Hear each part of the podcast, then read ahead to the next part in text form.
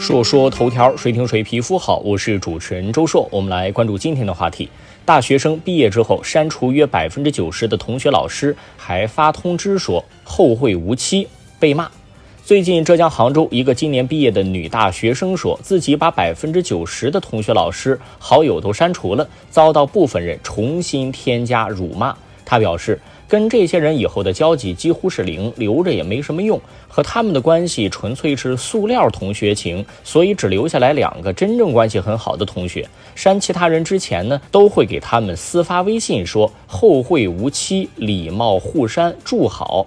但他事后得知，有些被删的同学骂他神经病，更有人直接在好友验证留言骂他。目前这个同学很纠结，过几天还要拍毕业照，有些迷茫，是不是要回去？要我说呢，这毕业照回去不回去都无所谓了。你觉得同学们以后都不联系了，留这照片儿还有什么用啊？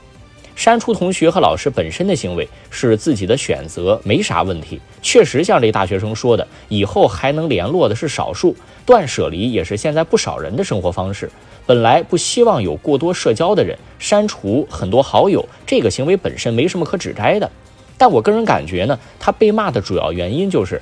你要删，静悄悄的删了就完了，还得发信息通知对方，这是羞辱谁呢？我不够格做你朋友，你才删除我呀？这任谁都得反感啊！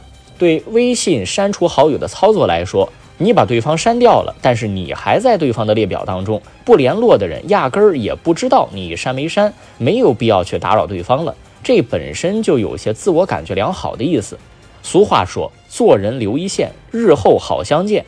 你想，万一以后失业了，做个微商，不还得靠朋友圈吗？说说头条，谁听谁皮肤好。我是主持人周硕，下期节目咱们接着说。